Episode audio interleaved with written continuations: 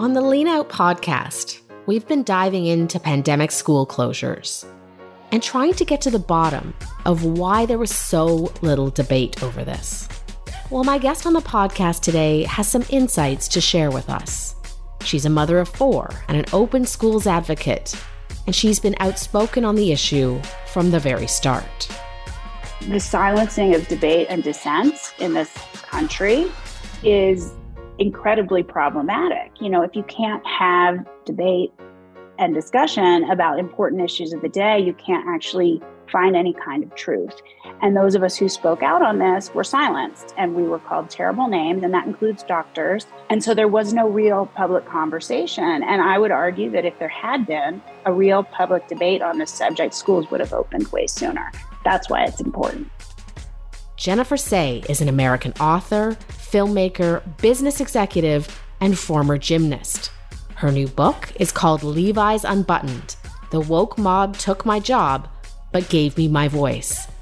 Jennifer Sey is my guest today on Lean Out. Jen, welcome to Lean Out. Thanks for having me. Nice to meet you. So nice to meet you and really nice to have you on. I'm excited to speak with you about this book. Now, you went into the pandemic as a progressive liberal. You were a senior executive at Levi's, very progressive company that was ahead of the curve on LGBTQ rights, giving employees spousal benefits before gay marriage was legal. You yourself, mother of two Black sons, were involved in supporting movements for racial justice, executive sponsor of Levi's resource group for Black employees. I say all of that because you broke ranks with the progressive left over school closures. I want to start with a moment in your book. You're reading Alex MacGillis's reporting on the children that were left behind by school closures. Tell me about the emotional impact on you reading that piece.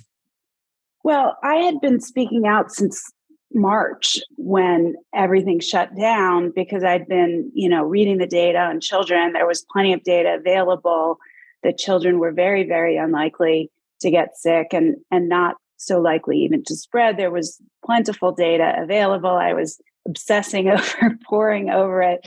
And so, you know, I'd been outspoken since the very beginning. And, you know, at first, no one said anything to me at work. It actually took quite a while. It took until September I don't know if no one noticed or or what, but eventually the call came. And so there was quite a bit of back and forth telling me to think about what I was doing and what I was saying because, you know, when I spoke I represented the company. And then that fall this piece by Alec MacGillis appeared in both the New Yorker and ProPublica about the harms to low income children. And first of all, I wept when I read it. The poor child, um, Shamar, I believe his name was, you know, just struggled, no real responsible adult at home to help him, no Wi Fi. This was a kid that had a lot of potential that MacGillis himself had tutored and just struggled and struggled and essentially got no schooling at all and no support from the public school system, which he needed, whether that was tutoring or food or just looking out for his well being. And to me, it was also obvious that this is what was going to happen, but to see it in print was really moving. And I thought, well, this is a moment. This is a moment that even liberals will come around to. I mean, it's the New Yorker, for goodness sake. Like good liberal uh, progressive doesn't love the the New Yorker. So I thought it had that stamp of approval. And I took the opportunity to write a proposal at that point to some of my peers at Levi's to say, you know, we're a company that has weighed in on critical issues in the past of importance to our employees, benefits, healthcare benefits for LGBTQ employees. We were the first Fortune 500 company to offer that. It was extended to unmarried straight employees as well. This was before, you know, anyone had even contemplated gay marriage. And we did it because it impacted our employees. And so I thought our employees are being affected. Every employee that has a child in public school, they can't really work we should we should weigh in. So i wrote a proposal and cited his piece but the decision was made and came back to me that we not be weighing in on this subject. I, I should mention that the other factor that i thought would play a role is that at this point the private schools in my city that i used to live in san francisco had also opened. So most of my peers had their kids in school, which to me said one, they weren't afraid to send their kids to school, and two, they believed in the importance of in person schooling.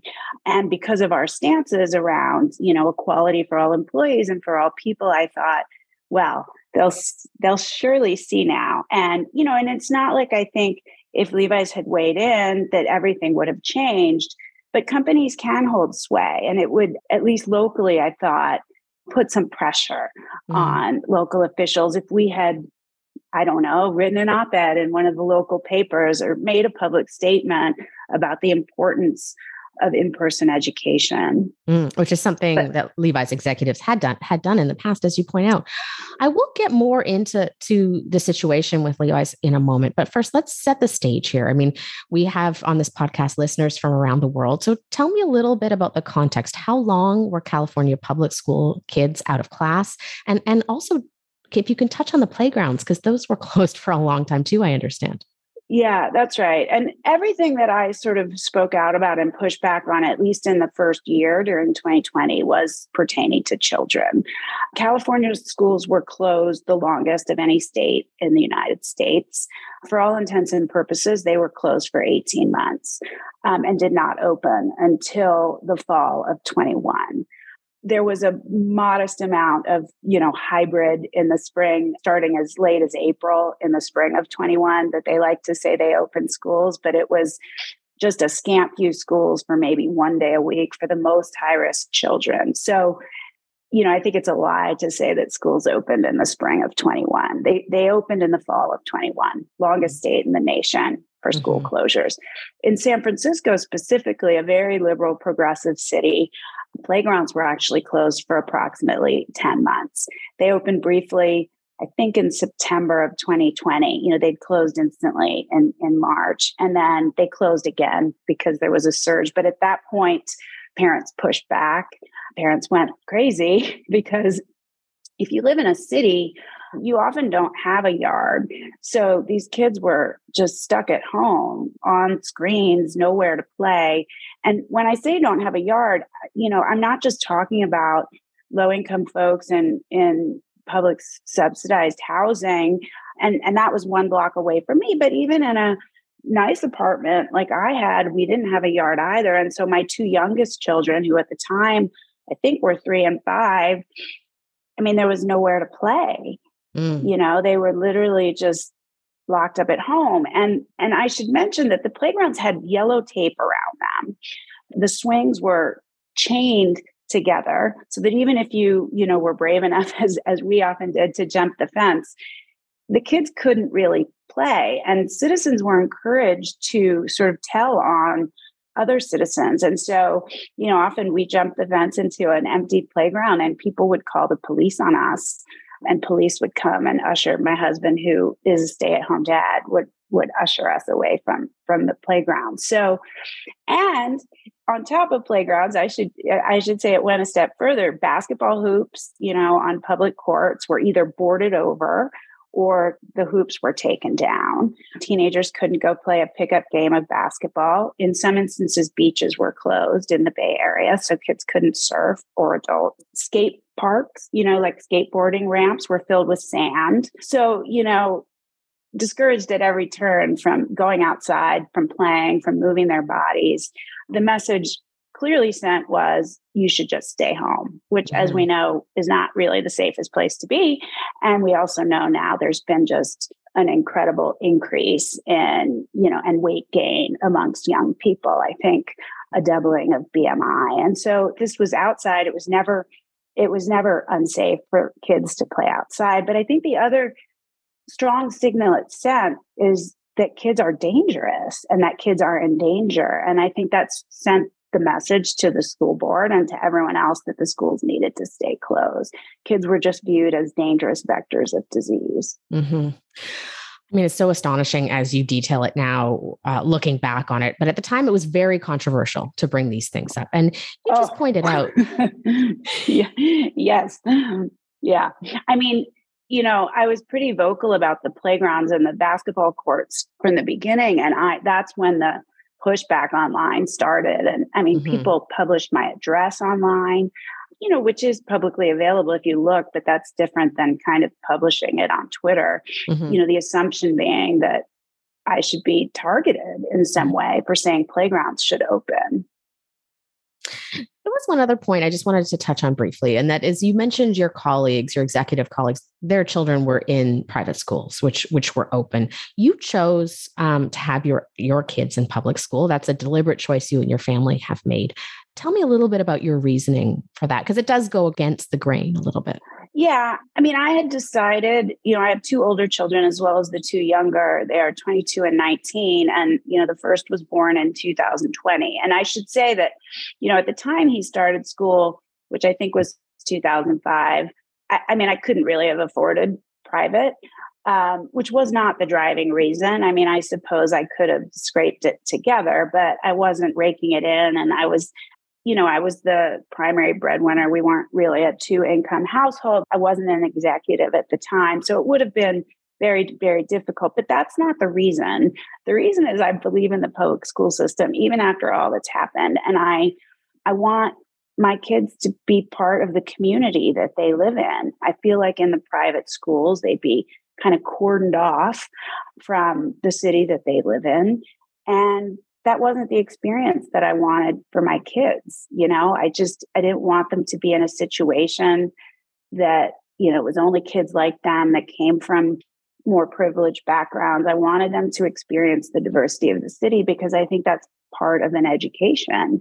And as my kids got older, you know, I had them too in SFUSD, which is the San Francisco public school system. I was very happy with the education. They did really well. They went all the way through, graduated high school. One is done with college now. He went to a public university, Berkeley, and the other is in college. And they thrived. So I was very happy with it. I didn't understand this idea that somehow we were too good for public education just because I could have and I'll you know of course I could have afforded it at a certain point in my in my career but I don't know I just felt I always really believed in the public school system and being part of the community and if you don't think they're good enough then work to improve them.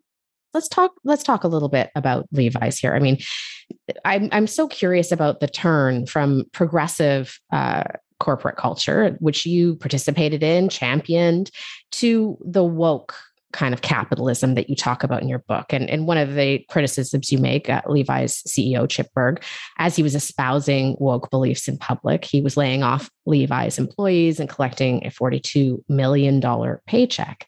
So let's talk about this sort of move of woke capitalism more broadly, given your insider perspective on this. What is woke capitalism and how does it operate?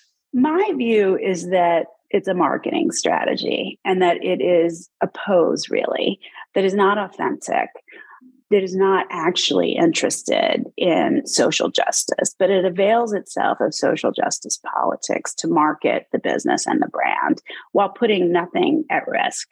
Um, no skin in the game, really. It really is a way, I think, at least the companies believe, to engage younger consumers which in fashion, which Levi's is, is the sort of holy grail, right? You want these younger folks who buy more, spend more, and have influence um, in terms of what's cool in fashion. You want those. And the Levi's brand had aged over the years. And the average age of consumer when I started as the CMO, the chief marketing officer, I think was late 40s, early 50s. So that's not a recipe for a successful brand long term. And so I think the belief is, right, don't think I know, this is a, a means of engaging younger consumers. But there's more at play than that because I think CEOs and C suiters, they are very eager to kind of distance themselves from business leaders of the past, you know, the robber barons and oil barons and Occupy, you know, those that kind of created the Occupy Wall Street crisis. Even to some extent, I would say, you know, pharma CEOs who created the opioid crisis, they don't, it's not enough to be rich. They want to be hailed and celebrated as do gooders and altruists. And I'm not suggesting it's just dishonest, is what I would say. Because at the end of the day, business is as it always has been it's about making money. And if you are not profitable and growing your revenue, you're not really in business anymore at a certain point. And so that's what I mean by it's it's a lie and it's a it's just a new you know this progressive sheen is a new way um, to drive the business and retain the existing power structure and glean untold fortunes for shareholders and CEOs alike. And it's the dishonesty that I call out. um, and I'm not suggesting in any way that the old capitalism is good. I don't think, you know, I do think there need to be protections. I think, you know, subprime mortgage crisis is, is an example of that. The opioid crisis is an example of that. But at the end of the day, my belief, and I call it normie capitalism in the book, is make the best product you can, sell it at a fair price, market it in a way that's truthful and appealing, treat your employees with fairness, pay them fairly, treat them equally, give everybody an opportunity to succeed. And there you go. That's that's an honest business strategy. And that's not that's not what's happening. I think that CEOs also, you know, we're in this era of I'm not your dad, I'm your friend. And I think they are eager to impress their their children, their young adult children, and you know, impress them with their progressive bona fides um, mm. um, because it's almost like the money is shameful at this point you know when we're all renouncing our privilege to have that much money 43 million in one year payout is mm-hmm. it's kind of grotesque and so and the everyone accepts it you know when when we laid off close to a thousand employees in 2020 but we said at levi's that we were doing it with empathy Meanwhile, shareholders and as you articulated, the CEO, I think cashed out 42 million in stock.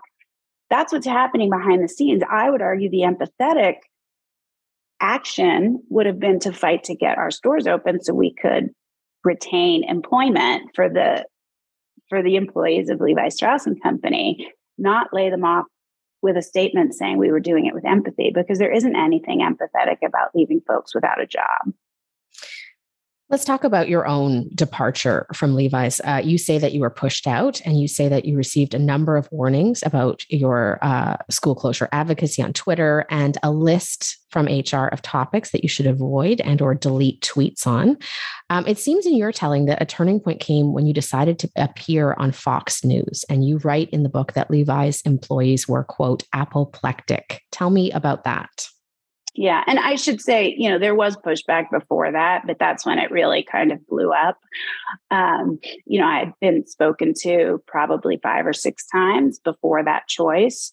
Um, but in February of 2021, my husband and I decided to move our young children. My older children were, you know, in college. Um, we decided to move to Denver, where the schools were open, because my kindergartner we wanted him to experience some kindergarten in his first year of schooling. He was having a terrible experience, as you might imagine, with virtual schooling. Um, and I posted about it on Twitter and it got, you know, some pickup. I think Jake Tapper retweeted it from CNN. And at that point, you know, we quickly moved to Denver. We had called a school and they said, sure, you can come Monday. So we are like, okay, we packed our bags and, and we got on a plane and we went. And then the Laura Ingraham show, I think it's called the Ingraham Angle, reached out because they'd seen the tweet and asked me to appear on the show. I should I should say, you know, I'd never watched Fox, I'd never watched her show. I knew the reputation, so I was hesitant, as you might imagine. I talked to a bunch of my open schools moms across the country, and I said, "What would you do? You know, what do you think?" And and we had tried together as a grassroots, loosely connected group of moms to get our voices and opinions heard in make quote unquote mainstream media, CNN, et cetera. We'd pitched because they constantly had on, you know, doctors and everybody advocating for closed schools and no parents talking about what they were seeing in their communities and with their children to no avail. And so we decided do it, you know, it's a national program you can handle yourself, meaning me. I was, you know, media trained. I wasn't going to say anything I regretted, and I didn't. I stand by everything I said in the show. And sure, I disagree with her on some other issues, but so what? I mean, that's part of my message now is we all have to talk to each other, even those of us who disagree. Mm. Um, and that just unleashed the beast um, amongst employees at Levi's because merely associating with her and, and folks acknowledged there was nothing wrong with what I said. Many at this point agreed. Many were struggling with their own kids, but I'd talked to the enemy. You know, she was viewed as anti LGBTQ, and our organization is very pro. as am I, um, and therefore I was the enemy. And it's it's like just talking to her made me an alt right lunatic, you know. And I got called all sorts of unemployable names. I was a racist, and I was a bigot, and I was anti-trans, and all of these things because I had spoken to her. Hmm you know that was the net net and so from there and i you know i remained employed for a full year after that or close to a full year but it was just a constant battle and employees were constantly complaining about me and that got to be too much for the powers that be mm. and tell me about the final conversation in which your career at levi's ended well, the interesting part is, even though I had received pushback and talking twos in 2020, I did get promoted in 2020 from chief marketing officer to brand president. So I think that's a testament to the fact that I was performing and, and doing the job. And we were, you know, coming out of the lockdown hole and performing above our peers and you know regaining all that we'd lost. Our business had been down close to 70% when stores were closed around the world. So at the time late 2020 throughout 21 i was the brand president overseeing all of product and marketing and a bunch of other stuff.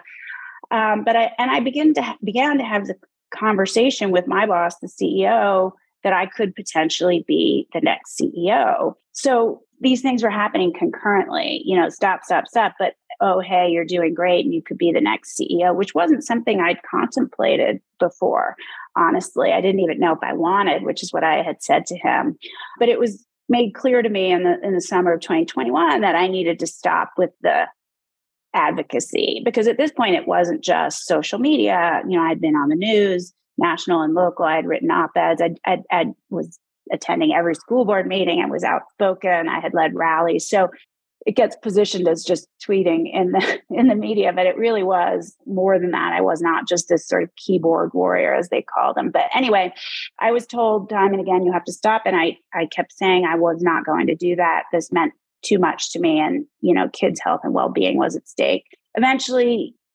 he said you know we need to do a background check on you and your husband i thought my husband that's a little weird but okay we had to consent. And when the result, and I said at the time, here's what's going to happen. I, I, knew what was going to happen. And I said this to him in a conversation. There's no financial entanglements. I've never done anything, you know, I've never been arrested, but you're going to find my social media and the response to it to be a gray area. And you're going to decide that it's not, it's too much risk, you know, too much reputational risk for the company, which is I believe what happened. I've never seen the report and I did not have the wherewithal in the moment when he told me that the decision was no, you can't be CEO and no, you can't keep your current job. I didn't have, you know, I was shaken as you might imagine, and I did not ask for it. I, am not so sure that he would have shown it to me because I think it probably was quite gray, you know, so I could have pushed back. Um, but that was the idea. And the reason I couldn't keep my current job in corporate lexicon, I, my chair was a primary, what we would have called a feeder role for CEO. Mm-hmm. So if I was occupying it and I couldn't be CEO, I was taking a very important seat from somebody that could. And succession planning was important because he wanted to retire soon. So I was left without a job and offered severance verbally. They never sent me the package. Um, and I decided I would not take it because I knew that a package would come with the signing of an NDA on the context of my leaving the company. I didn't want to be silenced. Mm-hmm. Now, the New York Times covered your departure, and uh, Levi disputed your account, which um, you published at Bari Weiss's Substack, Common Sense. So, Levi denies that you were pushed out for veering away from left leaning orthodoxy, but also they deny your claim that you walked away from $1 million in severance in order to speak freely about the company. Just want to read from the New York Times. Levi said Ms. Sey had quit rather than negotiate an exit package, which would have contained a non disclosure agreement. It, quote, would not contain a prohibition on the executive speaking out about matters of public interest, such as school closures, or on engaging in any legally protected speech. That's from Kelly McGillis. Kelly McGinnis, McGinnis, Senior Vice President of Corporate Affairs at Levi's. You say in the book something of a rival. What what is how do you respond to to what Levi's has said? I won't dispute that. I did quit. I quit without accepting or signing the deal offered to me. And they can you know pretend that that was not on offer and that that wasn't the amount but frankly, that's a standard package for an executive of my level. Anyone in the business community or the executive community knows that. In fact, you know, I've gotten notes from people saying that's all they offered you. So, and she's correct. I'm not disputing that they couldn't have prohibited me from speaking out about schools. Of course, they couldn't have. They couldn't prohibit me from doing that while I worked there. What would have been prohibited is why I no longer worked at Levi's. And why I no longer worked at Levi's was because my speaking out about schools was too problematic. So I was told I couldn't have a job. So, you know, I think they're playing with language here.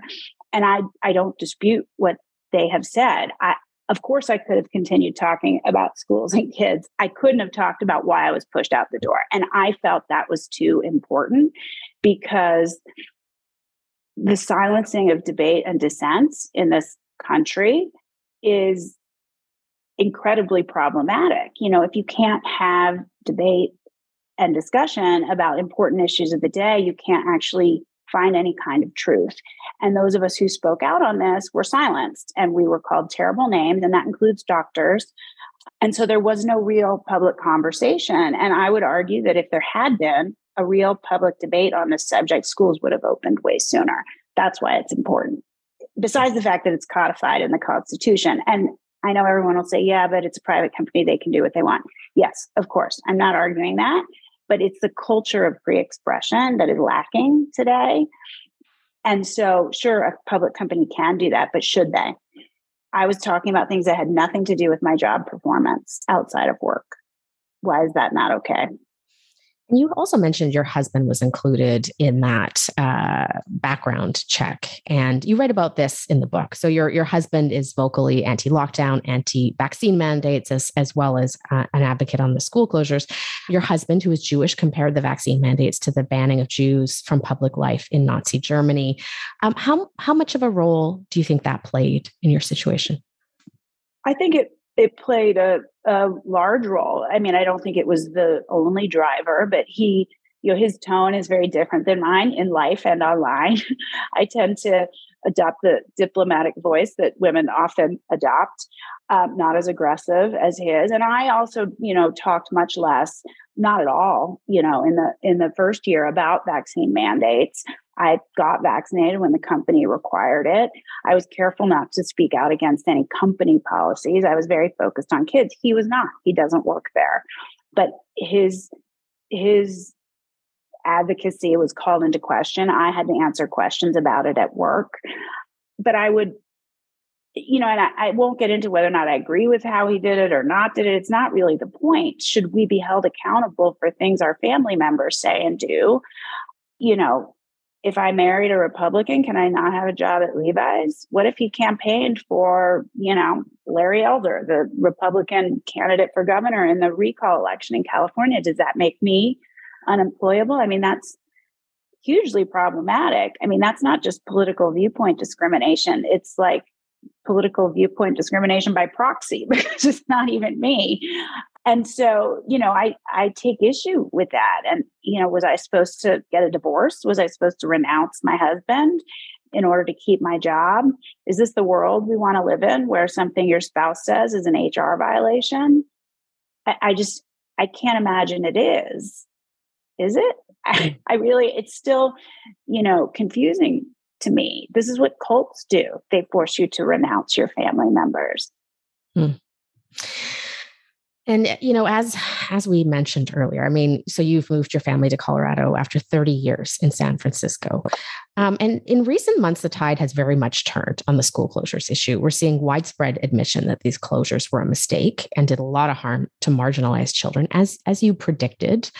Um, NPR education reporter Anya Kamenetz has a new book out on this. She's just been on my podcast.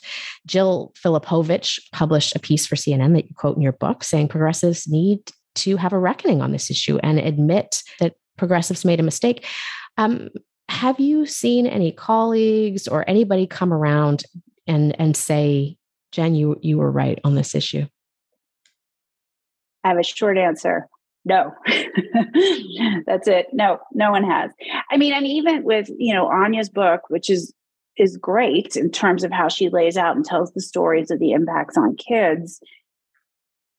It's called The Stolen Year I believe, is the title of the book. But she falls short of stating who stole it. And so, for all the you know admission that it was a mistake there's been no accountability and in fact people are in real denial mode you know, Dr. Fauci keeps saying he had nothing to do with it when we all know the influence he had. And he was having behind the scenes meetings with governors and school districts, even while saying publicly we should do everything we can to open schools. He was meeting with, you know, the North Carolina governor to say, I wouldn't open the schools. Um, and that forced a change of hand. So no one, it's like everybody wants to distance themselves at this point um, from that decision because it was catastrophic or they pretend like no one made the decision, like it just happened. Governor Hochul in New York says it was a terrible choice, but takes no ownership. She was the lieutenant governor at the time, and she praised Governor Cuomo's decision to keep the schools closed. And so it's sort of this bizarre situation where everybody acknowledges it was a mistake, but it seems no one made that mistake. It just happened. No one mm-hmm. decided, but you know, make no mistake, it was a policy decision. And some states chose differently, and many countries chose differently. And you did not see, you know, the predicted, you know, widespread death of teachers and students where a different decision was made. And in fact, in a country like Sweden that never closed the schools, there was zero learning loss. Mm. Zero. Wow. And Jen, I want to end on this. I mean, your book is making the case that we need this culture of free speech and open debate around the big public policy issues of our time. Um, you you did put a lot on the line to make this argument. Uh, you sacrificed this career at Levi's, and you have faced a lot of public attacks for your outspokenness. Um, you did have a falling out with your brother over this. These are big prices to pay. Let's talk a little bit about why you've been willing to pay these prices for this principle. Why is open debate and free speech so important? I mean, it's one of the bedrock principles of our of a democratic society. If you can't debate and discuss, you cannot find truth. And if we simply accept government issued talking points as truth, we're no better than an authoritarian regime, honestly. Um, and so to me, look, I have bad days, you know, everything you described. You know, my colleagues were my friends at Levi's. Um, I don't really talk to anyone. There's one um, that I that I hear from, but I had hundreds and hundreds of friends. San Francisco was the first place I ever felt at home in. I left it for a city where I know no one, and there are rifts in my family. And you know it's strained with with friends and and many friends. I don't don't speak with friends i had for 30 years. So look i have the debate with myself all the time was it worth it? But i i come back to yes children were harmed some irreparably. Some will be fine i know that but far too many won't. Some kids dropped out some kids disengaged and will drop out. There were suicides there were deaths of despair from drug overdose. Some kids will not recover. And that happened because we did not have a debate, public, honest, open, rational debate on this issue. And this is just one issue. There are scores of others that need to be discussed and debated. And so it just feels paramount to me. It feels like the most important thing because no issue can get solved or resolved if we can't have these conversations. So it goes far beyond this particular issue of COVID. Um, I'm just one person, um, but if if I don't stand by my values and my principles. I don't think I could look myself in the mirror. And I feel like it's an important fight. And I think courage begets courage. You know, when I spoke out about the abuse in gymnastics, others joined me eventually. Um, and then you become this movement. And then this movement put Larry Nassar, you know, in prison and he doesn't harm children anymore. So to me, it's a, akin to that. And I, I know it sounds dramatic, but democracy is at stake if we can't have these discussions. And I'm a free speech absolutist on this. You know, I think all speech needs to be allowed unless it's a direct incitement to violence.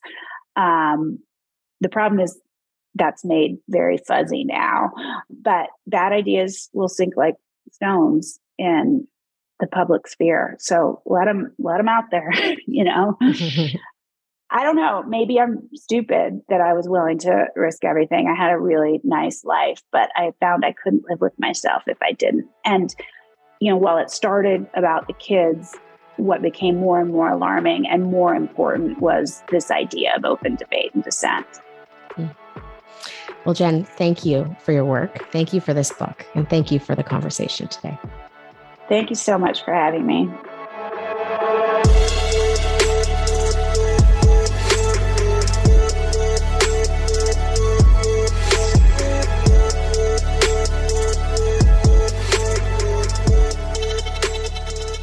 Lean Out is hosted and produced by myself, Tara Henley.